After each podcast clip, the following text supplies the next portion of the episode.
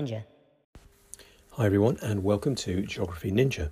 And this time I'm going to be looking at the Arctic. We're taking a trip to the North Pole. Well, not quite the North Pole, actually. We're going to take a trip to the part of the Arctic that's called the tundra. So, and this is where we find something called permafrost. In other words, completely frozen uh, ground surface, completely frozen soil. And we're asking, you know, what is it important? What is important about the permafrost? And um, this is somewhere it was featured actually in National Geographic magazine of September 2019. And I'm just going to read you a couple of sentences from that. It says, across 9 million square miles at the top of the planet, climate change is writing a new chapter. Arctic permafrost isn't thawing gradually, as scientists once predicted. Geologically speaking, it's thawing almost overnight. So that's what the National Geographic had to say um, about a year ago.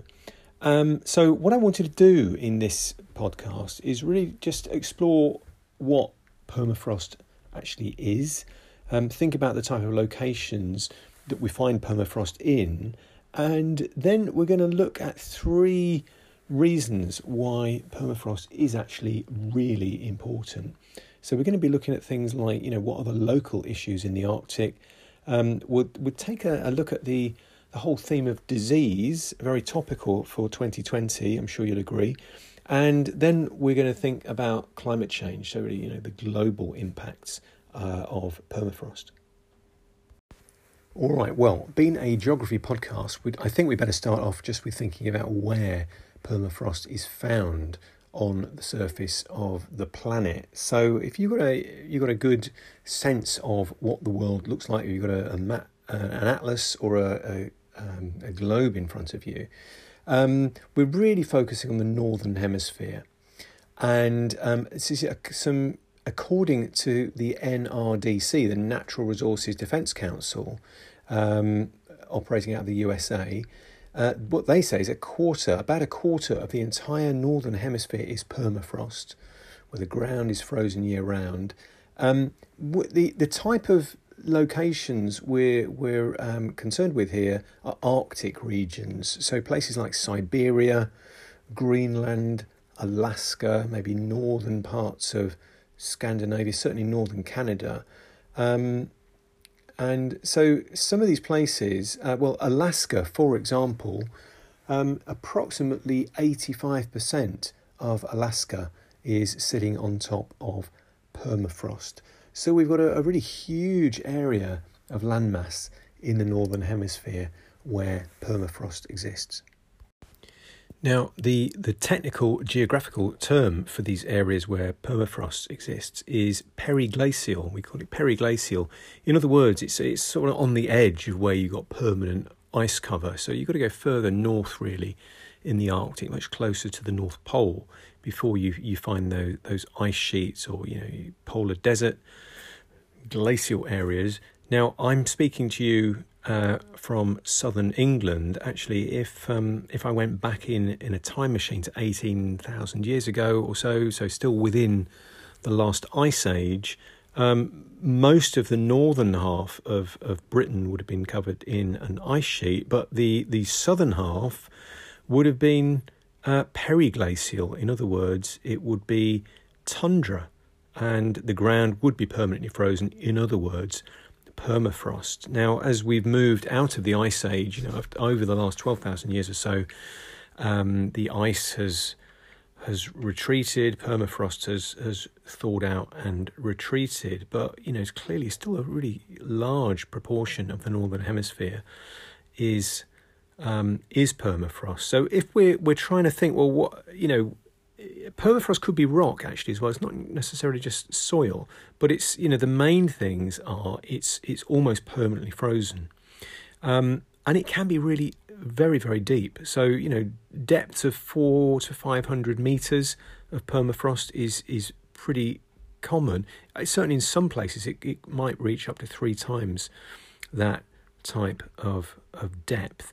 And usually, how permafrost works is it has what they call an active layer. So the the the, the top section of the permafrost. So we might just be talking of, you know, um, a few centimeters or, you know, a, a, couple of meters or so, but you might have an area right at the very top of that profile um, which thaws out. So every spring and summer, you know, the seasons change, the temp, you get more sunlight hitting the ground surface. That top layer, known as the active layer, will thaw out. So in, in the Arctic, areas of permafrost or the, the, the tundra, in other words, do have plants growing on them, usually small plants like mosses and lichens and so on. But that's because the active layer that thaws out every spring and summer. Now below that, that's where we've got the permafrost. This is where it's it remains frozen. So even at the height of the Arctic summer, this ground is going to remain frozen.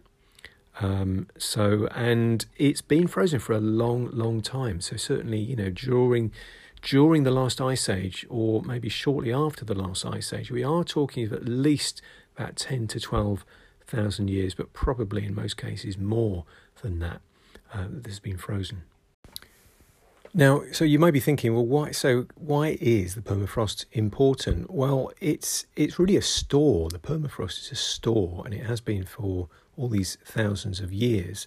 Um, just going back to that National Geographic article, um, the article has um, a, a, Siberian ecologist, Sergei Zimov, uh, who who is there looking at woolly mammoth bones. He's looking at bison jaws, um, horse femurs, as well as plant material. Now, all this stuff has been accumulated since the Ice Age, um, and it provides, you know, for an ecologist, uh, it provides a fascinating record of, you know, what was what was there, what what life was there during the Ice Age. So this stuff really well preserved in the ice. And re- really, what we're looking at with permafrost, it is it's a store of carbon.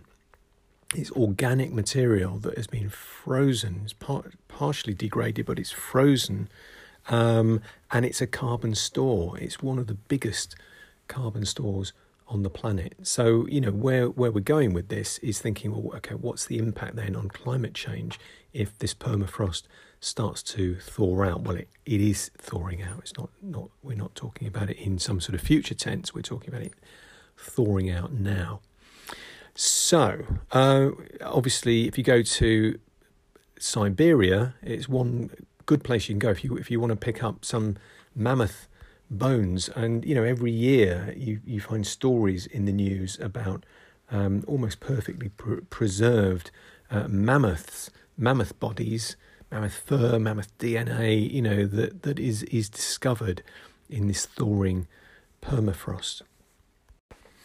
Okay, so we've got we've got three things really, well, probably more than that. Three things that I'm going to talk about going on that I think means permafrost is particularly important. Um, and the the one I'll, I'll, start off with is is disease. It's um, you know melting permafrost and disease. What what is the link between those two, two things? Now you know I'm talking to you in September 2020. Um, we've had a good six months plus of uh, COVID 19 uh, affecting every aspect of our lives. The, with the permafrost, because it is it is permanently frozen um, soil, it is it's seen as, as an ideal place for bacteria and viruses um, to to remain alive for potentially very long periods of time, perhaps up to millions of years there. So with the, the thawing out of frozen soils, um, you've got the, the opportunity for for ancient bacteria and viruses to be released uh, back into the environment. So, what does that mean? Well, what that could mean is that the thawing out of the permafrost is is a potential uh, new source of diseases that have been that have been locked away um, in the Arctic for for potentially thousands of years. Um, so you know we've got this idea that that pathogens, uh, pathogenic viruses, um, can be preserved in layers of permafrost. Um, it's actually, you know, permafrost is, preserves things really well. Uh, microbes, viruses, and so on. You know, it's cold, it's dark, there's no oxygen. It's, it's ideal conditions in many ways um, to pre- preserve these things. Just to give you a few examples, um, scientists have found um, fragments of uh, the 1918 Spanish flu virus uh, in, and now this is in in mass graves in the tundra in Alaska. So in human corpses that have been buried there for over 100 years, um, still contain actually RNA uh, ribonucleic acid part, you know, part of the, the genetic makeup uh, within within corpses. So it's it's still there. Smallpox and bubonic plague. Um, the chances are that that exists in places such as Siberia, buried in the um, in the permafrost. Uh, there was an outbreak of uh, of smallpox back in the 1890s in Siberia. So these things have periodically uh, re emerged. Um, so it's uh, you know this clearly this is a big issue uh, where you know, new viruses may come from, or where old viruses that we thought we'd eradicated could potentially re-emerge as the permafrost starts to um, starts to recede. What's next? What's next? What's next? What's next? What's next? What's next?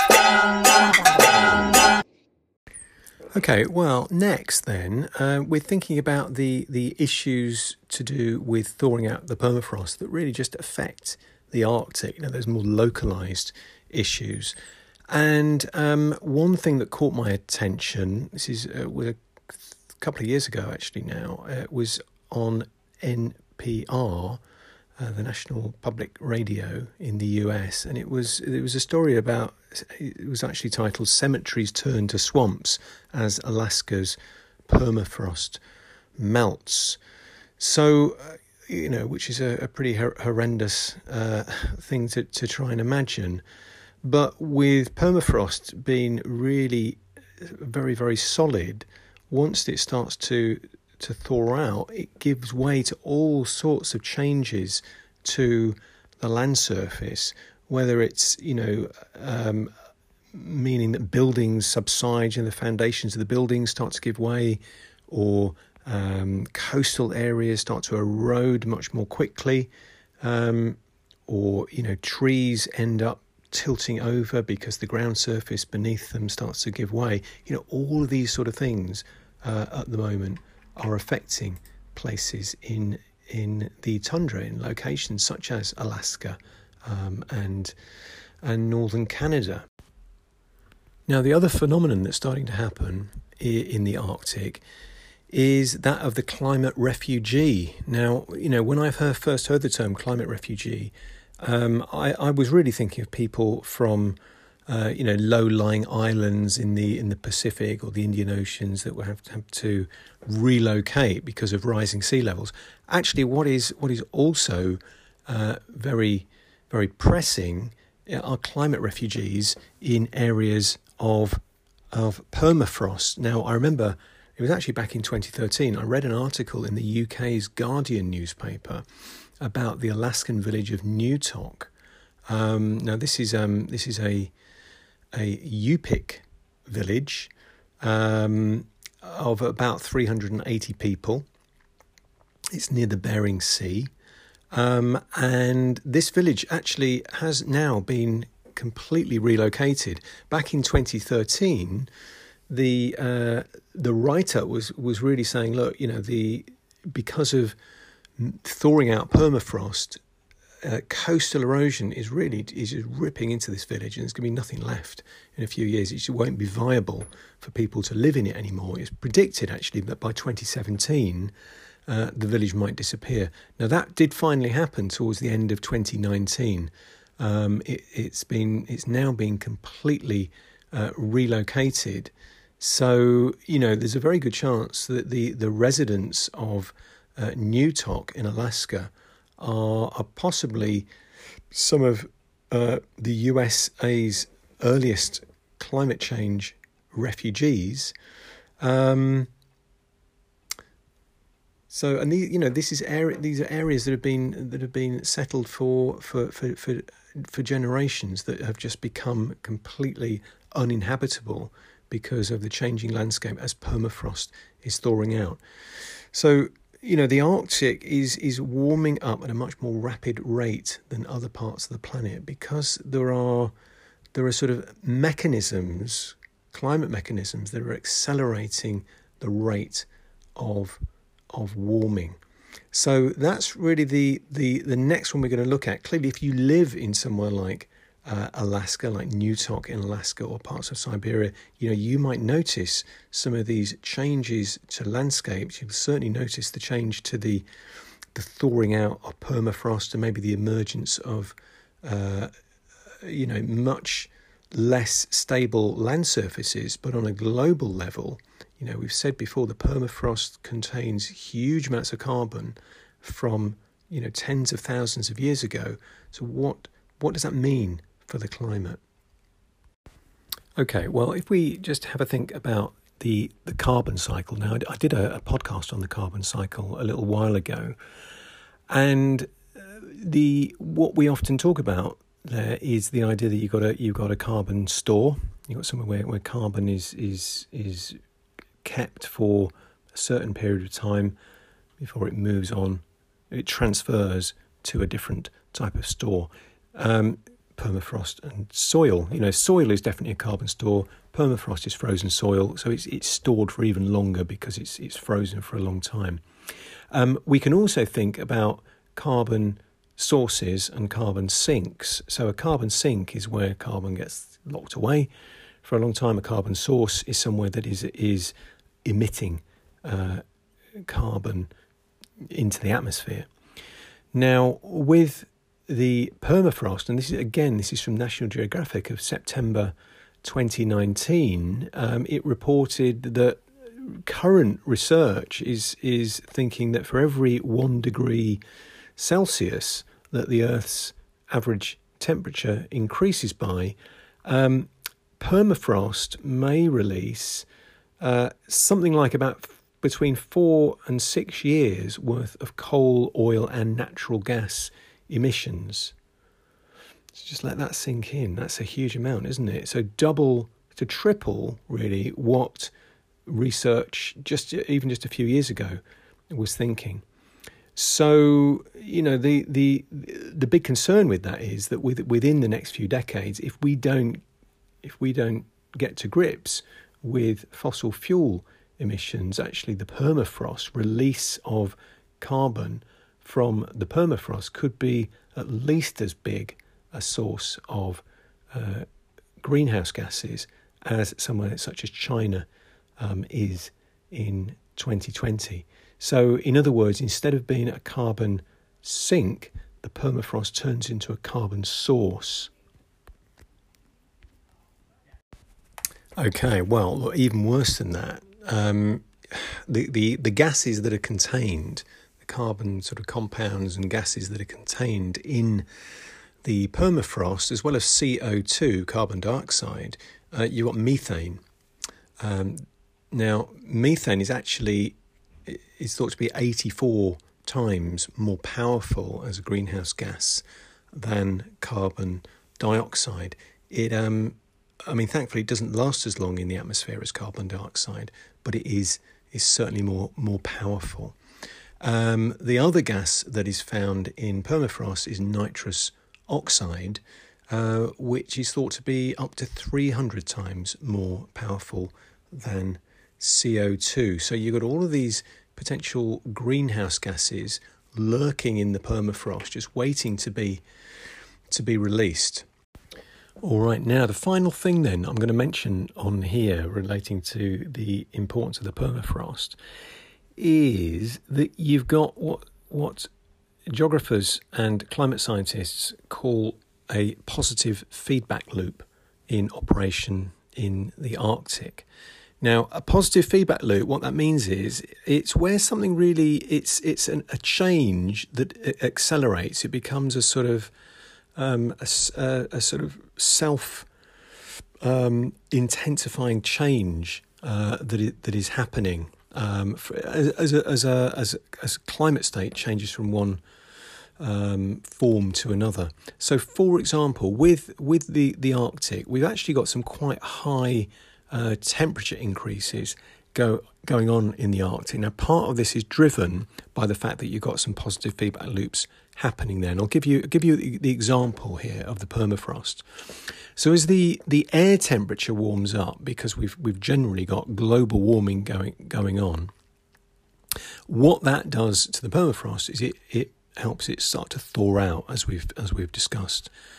As the permafrost thaws out, uh, all of this organic material that's been locked away in the permafrost for a long, long time starts to thaw out and it starts to to decay.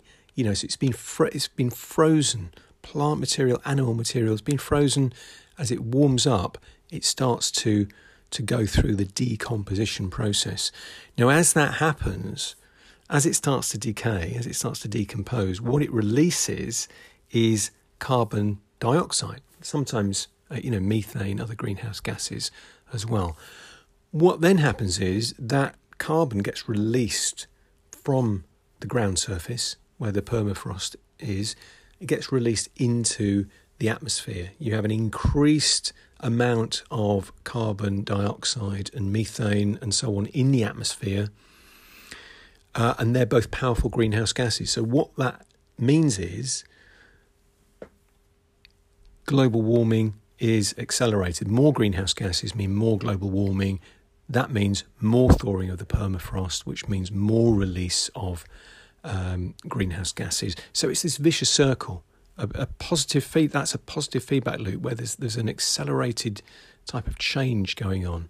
You know, really for for since the last ice age up until just the last what 150 200 years or so we've had a very very stable climate really what we might call negative feedback loops it's in equilibrium it's not really shifted very very much at all there might have been you know a few sort of natural fluctuations, but generally speaking, it's been incredibly stable for a long, long time. Um, what's happening now is we've got the the element of the the positive feedback loop, uh, at which point really um, it becomes a bit unmanageable. I'm not sure how, you know what humans can do to try and change that once a positive feedback loop, like the thawing of the permafrost, once that kicks in fully, um, you're you're a bit limited in what you can do.